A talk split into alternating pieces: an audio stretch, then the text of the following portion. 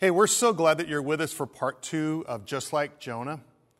You know, something I've noticed is that lots of people think the story of Jonah is fictional a, a children's story, a fable, a, a myth, a legend, a big fish tale. But the book of Jonah tells us a true story that really happened. Researchers date the book of Jonah around 765 BC, during the days, the reign of Jeroboam II, king of Israel. It's true. It really happened, just as it was written. But the sad reality is that most people think the story of Jonah has nothing to do with them. We tend to think it's about a guy who refuses to be a missionary. He didn't want to go where God wanted him to go, and so he tries to run away. We think that it's only about the world's worst missionary. And we discount its application into our lives. But, friends, God is speaking to all of us through the book of Jonah. And we will see that we are just like Jonah in so many ways. Jonah was a prophet of God, and we pick up the story where the Lord gave this message to Jonah Get up and go to the great city of Nineveh Announce my judgment against it, because I have seen how wicked its people are. Nineveh was the capital of the empire of Assyria. It was the world superpower of the day. And when God said that Nineveh was wicked, oh man, he wasn't kidding. Assyria was one of the most violent empires in all of ancient history. You can Google it and read about it yourself. This empire had been the enemy and a threat uh, for Israel for many years. So Jonah hated the Assyrians, but he was also afraid of them. So God told Jonah, Go to Nineveh. But Jonah got up and went in the opposite direction to get away from the Lord. He went down to the port of Joppa, where he found a ship leaving for Tarshish. Now, Nineveh was about 50, uh, I'm sorry, 500 miles east, while Tarshish was about 2,000 miles west. So basically, God was saying, Jonah, go east. And Jonah said, Nope, I'm going as far west as I can. Why? It says that Jonah bought a ticket and went on board, look at this, hoping to escape from the Lord by sailing to Tarshish. See, Jonah was running away from what God wanted him to do. Sometimes, oftentimes, God will allow us to go where we choose to go in sin in disobedience. He does that so that we have to face the consequences of our own disobedience. His response is not always to stop us right away. Sometimes God says, Hey, if you want to go there, if you want to do what you're doing, I'm not going to stop you. See, I think that's what the Apostle Paul is talking about in Romans 1. Uh, Paul says, God let them go their sinful way.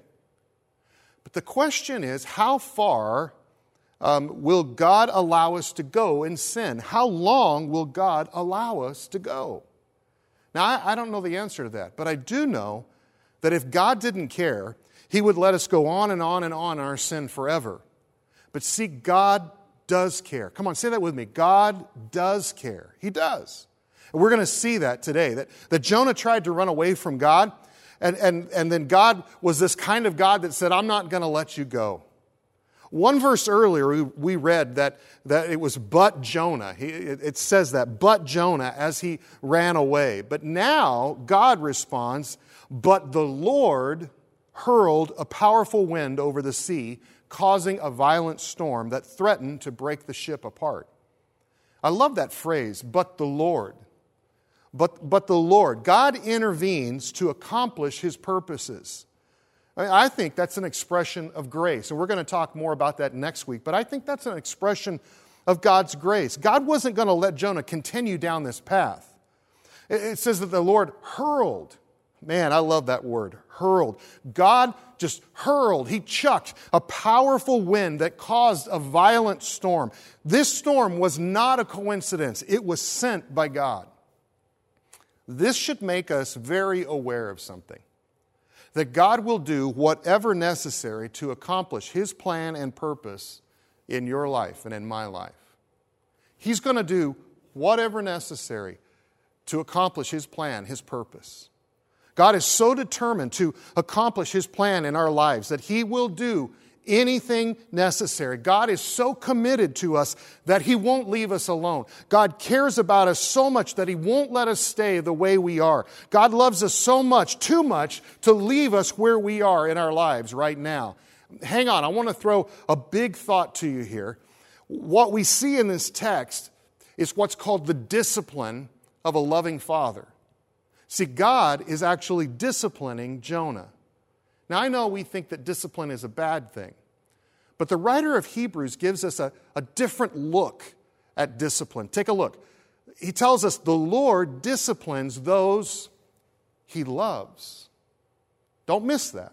In fact, he goes on and he says, As you endure this divine discipline, remember that God is treating you as his own children. And then he finishes this off. He says, If God doesn't discipline you as he does all his children, it means that you are not really his children at all. God disciplines those he loves. Now, listen, God loves you. God wants the best for your life. God has a plan and a purpose for your life. That's not just a cliche. That's not just a saying, a phrase. That is a truth. That's a fact that He has a plan and a purpose for your life. And listen, God will bring the storm. If we disregard His word in our life, He will bring the storm. God will wreck our plans. If we ignore Him and continue to do our own thing, He will wreck our plans. If necessary, in loving discipline as our Heavenly Father, I believe that God will actually sink your ship rather than allow you to continue to run away from Him. God responds fiercely because he takes disobedience and sin seriously. And the disobedience of one person puts everyone else at risk. Take a look. Verse 5 fearing for their lives. The desperate sailors shouted to their gods for help and threw the cargo overboard to lighten the ship. These were expert sailors, these were professional sailors. And when you think about it, sailors' wages, their pay, was based on, depending on, getting their cargo from one place to another. And if they threw their cargo overboard, guess what? They're not going to get paid. They would usually take storms like this in stride, but, but not this one. This was a violent storm. It scared them enough to force them to throw away their paycheck, to throw away their salary in hopes of saving their life because a paycheck is no good to a dead man, right? So these sailors are panicked. All hell is breaking loose on, on deck. But all this time, verse 5 says, all this time Jonah was sound asleep down in the hold. He was asleep. You know, there are people who are involved in storms all around us, all around you, all around me. And far too often, we as Jesus followers, we, we are asleep in life. We, don't take notice of the people that are around us. We are oblivious to what people are going through around us. We are asleep as they go through and battle the storms of life. We are asleep and they wonder, hey, I thought you were a Christian. I need your help. How can you be doing nothing uh, at a time like this? Are you asleep? When your neighbors and your coworkers or family members are, are going through storms in life? Jonah is completely out of touch with reality. He, he's apathetic and pathetic. But the ship's crew, they were keenly aware of their circumstances. And so the captain went down after Jonah, went to talk with him, and this is what the captain asked him How can you sleep at a time like this? Oh man, what a good word. How can you sleep at a time like this? He shouted this to Jonah, and look what he says next. Don't miss this. Get up and pray to your God. Maybe He will pay attention to us and spare our lives. Huh. You know, if you're a Jesus follower like I am, we need to take this as a rebuke. I mean, we're not going to be able to ignore reality forever. Here we are facing COVID 19 in our world in our homes, in our cities, in our nation. Here we are facing injustice and hatred and racism and violence in our cities and in our culture and in our nation. We have whole cities that are being affected. We have businesses that are being affected. We have men, women, boys, and girls that are being affected by these things. And what are Jesus followers doing? You know what we're doing? We're spending our time complaining and talking and arguing and bad mouthing and getting angry and getting frustrated and posting on social media and watching news and scrolling through Facebook and Instagram. We're spending all of our time on things like this when all along, you know what we need to do? We need to get up and pray to our God. That's what we need to do. This week, God spoke to me so strongly and I felt rebuked. I felt challenged by him. It was based on a scripture in Second Chronicles 7:14, where, where God started talking to me and he said, Bart, you, all you're doing is complaining and, and being frustrated and scrolling and posting and all of this stuff. And God said to me, What if you spent as much time you, you doing all of that? What if you spent that much time praying? Wouldn't that make more difference? And so this week, I called Pathway Church. Many of you have got my uh, video text on this. I've called our church, Pathway Church, to a 714 prayer focus. I've asked us to pray seven days a week, 14 minutes a day, asking God to hear our prayers and heal our nation. Church, listen to me, church. Our world is broken. Our world is hurting. Now is not the time to be asleep. We have got to get up and pray to our God, and maybe He will heal our land. Everyone else in this story is praying, but not Jonah. The pagan sailors, they're, they're crying out to their gods, but Jonah never once calls out to God. It's interesting, we're going to talk next week about Jonah chapter 2, where Jonah ends up praying eventually. But right now, he's not praying. You know why he's not praying? Because Jonah was living in disobedience and he knew he was. See, friends, when we are living in disobedience to God, one of the hardest things to do is pray. You know why? Because in prayer, you face the God that you are disobeying. Jonah wasn't doing anything, he wasn't praying. The crew determined that the storm was a judgment against someone on board. And so it says in verse 7 that the crew cast lots. It's kind of an ancient way of throwing dice, figuring out, making decisions. They cast lots to see which of them had offended the gods and caused this terrible storm. And when they did this, the lots identified Jonah as the culprit. Isn't that great? Jonah is singled out. If he wasn't going to admit it, God was going to cause the lots to point his way. Jonah is singled out as the one who is responsible. This isn't the fault of the pagan crew. No, no, no. This is the fault of the God follower, Jonah. I wonder how many things in our world is not the fault of pagans, but it's the fault of Christians. Christians not doing what they're supposed to do. So they questioned Jonah. Why has this awful storm come down on us? They demanded. Who are you?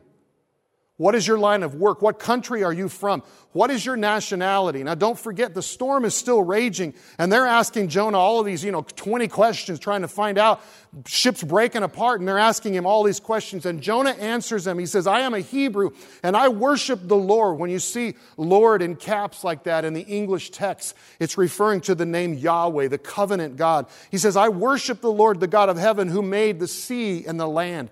Jonah tells him the people he is from. He tells him the name of his God. He tells him that God created everything and that he is very capable of causing a storm like this if he chooses. and this freaks the crew out even more. The sailors are terrified now when they heard this, for he had already told them that he was running away from the Lord. And look at what they say. Oh, why? Why did you do it? Why did you run away? Why did you get on board our ship? Why have you caused this on us? They thought that they would have escaped the, the, the, crisis by throwing their cargo overboard, but now all hope is lost. All hope is gone because God is punishing someone on their boat, and now they know who it is. Can you feel this tension? And since the storm was getting worse, verse 11, they asked him, What should we do to you to stop this storm? What can we do to save our lives? We, we, don't want to, we don't want to die for something that we haven't done. Jonah says, Throw me into the sea, and it will become calm again. I know, don't miss this, I know that this terrible storm is all my fault. Hmm. First time he admits it. Everybody's freaking out. And finally, Jonah says, This is my fault. All of this, it's on me. You know, some of us might be realizing this kind of thing in our own lives. You've been thinking, ah, I'm having this private rebellion. What I'm doing isn't affecting anybody around me. I'm just not doing what God is wanting me to do, but that's okay. You know, I'm just living my life and it's okay. Don't kid yourself. Come on, man. You, you know your sin affects everyone around you.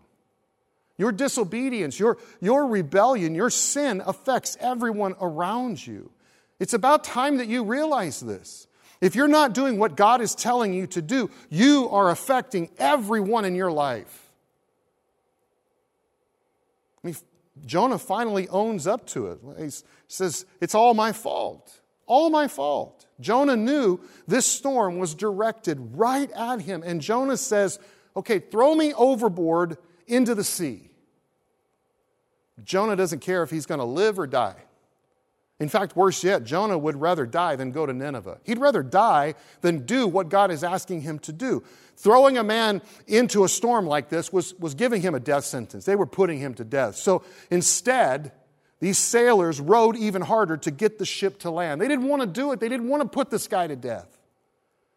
But the stormy sea was too violent for them, and they couldn't make it. And what the pagan sailors do next Oh man, this is amazing.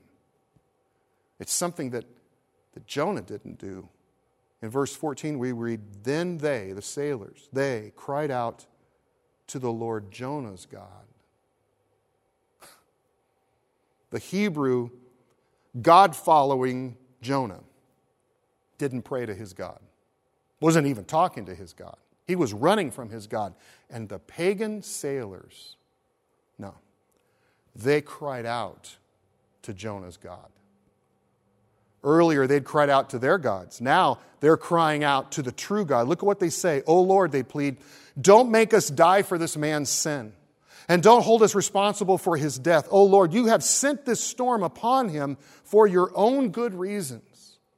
Before they throw Jonah overboard, they pray to Jonah's God. They, they know that God is in control of the storm. They don't want him to hold them accountable for Jonah's death. And then it says the sailors picked Jonah up and threw him into the raging sea, and the storm stopped at once. And there was calm. Verse 16 tells us that the sailors were so awestruck by the Lord's great power that they offered him a sacrifice and vowed to serve him. They had a spiritual experience, even though Jonah was having nothing to do with God. And what about Jonah? Did he get what he wanted? I mean, he was, he was tossed overboard. He was running away from God, and now maybe he was tossed overboard to die, and it was the ultimate runaway, right? Nope. God wasn't going to let Jonah off the hook that easy. Verse 17, I love this verse. I love this story. Look at this.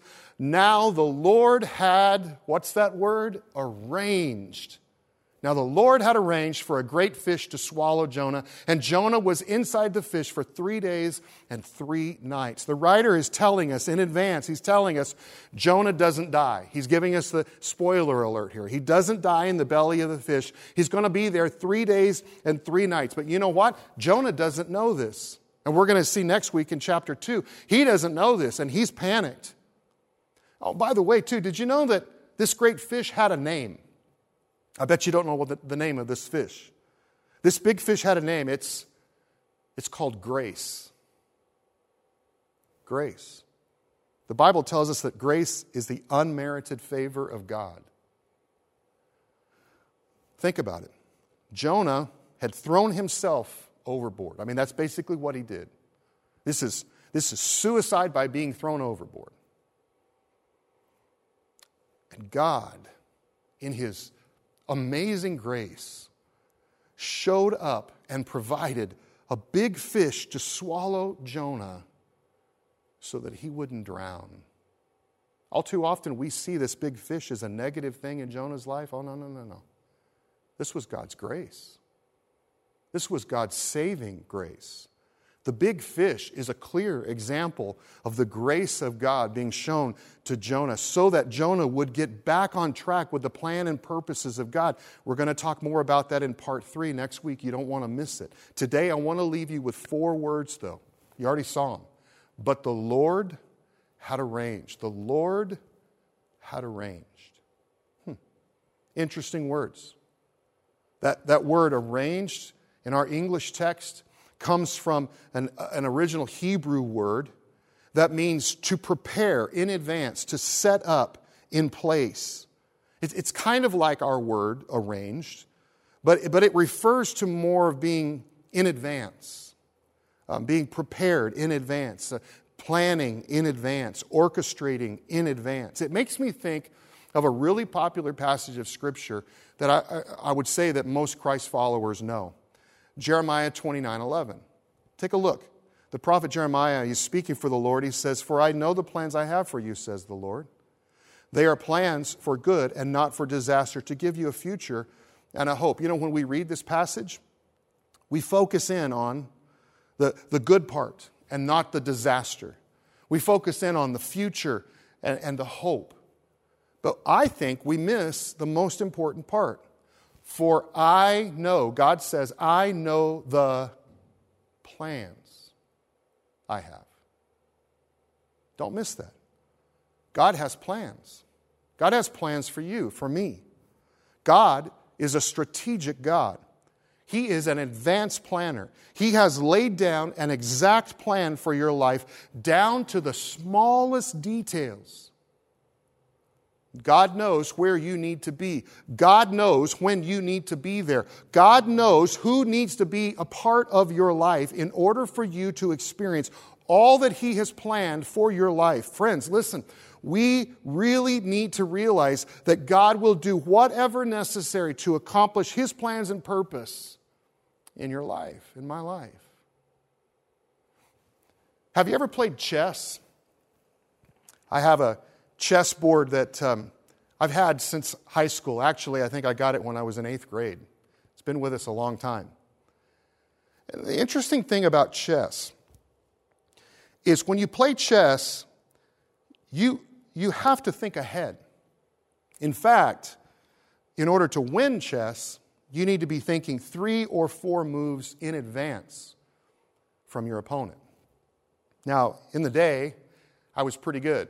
I used to play all the time. I haven't played so, so much lately, but I used to play a lot. And uh, I, I, can remember in the, the, the game of thinking ahead, of, of thinking out the options that my opponent would do, how he would move. Not that I would react to his one move, but I would be thinking two and three moves ahead so that I would know what to do now. That's called advanced planning, advanced preparation. You know, when you think about Jonah's experience, when you think about what God was doing in Jonah's life, it's kind of like watching a chess match between God and Jonah, right? I mean, God speaks to Jonah and he says, Go to Nineveh. And so Jonah responds by sailing to Tarshish. God responds by uh, sending a storm. And Jonah responds by being thrown overboard, hopefully to die. And then God responds by sending a big fish to swallow him. Jonah, don't play chess with God. He's going to outmove you every time. And that should be a word for us today. Friends, are you trying to outmaneuver God? Are you trying to play chess with God? I got to tell you, God, He's going to win every time. Because God will do whatever necessary to accomplish His plans and His purpose in your life.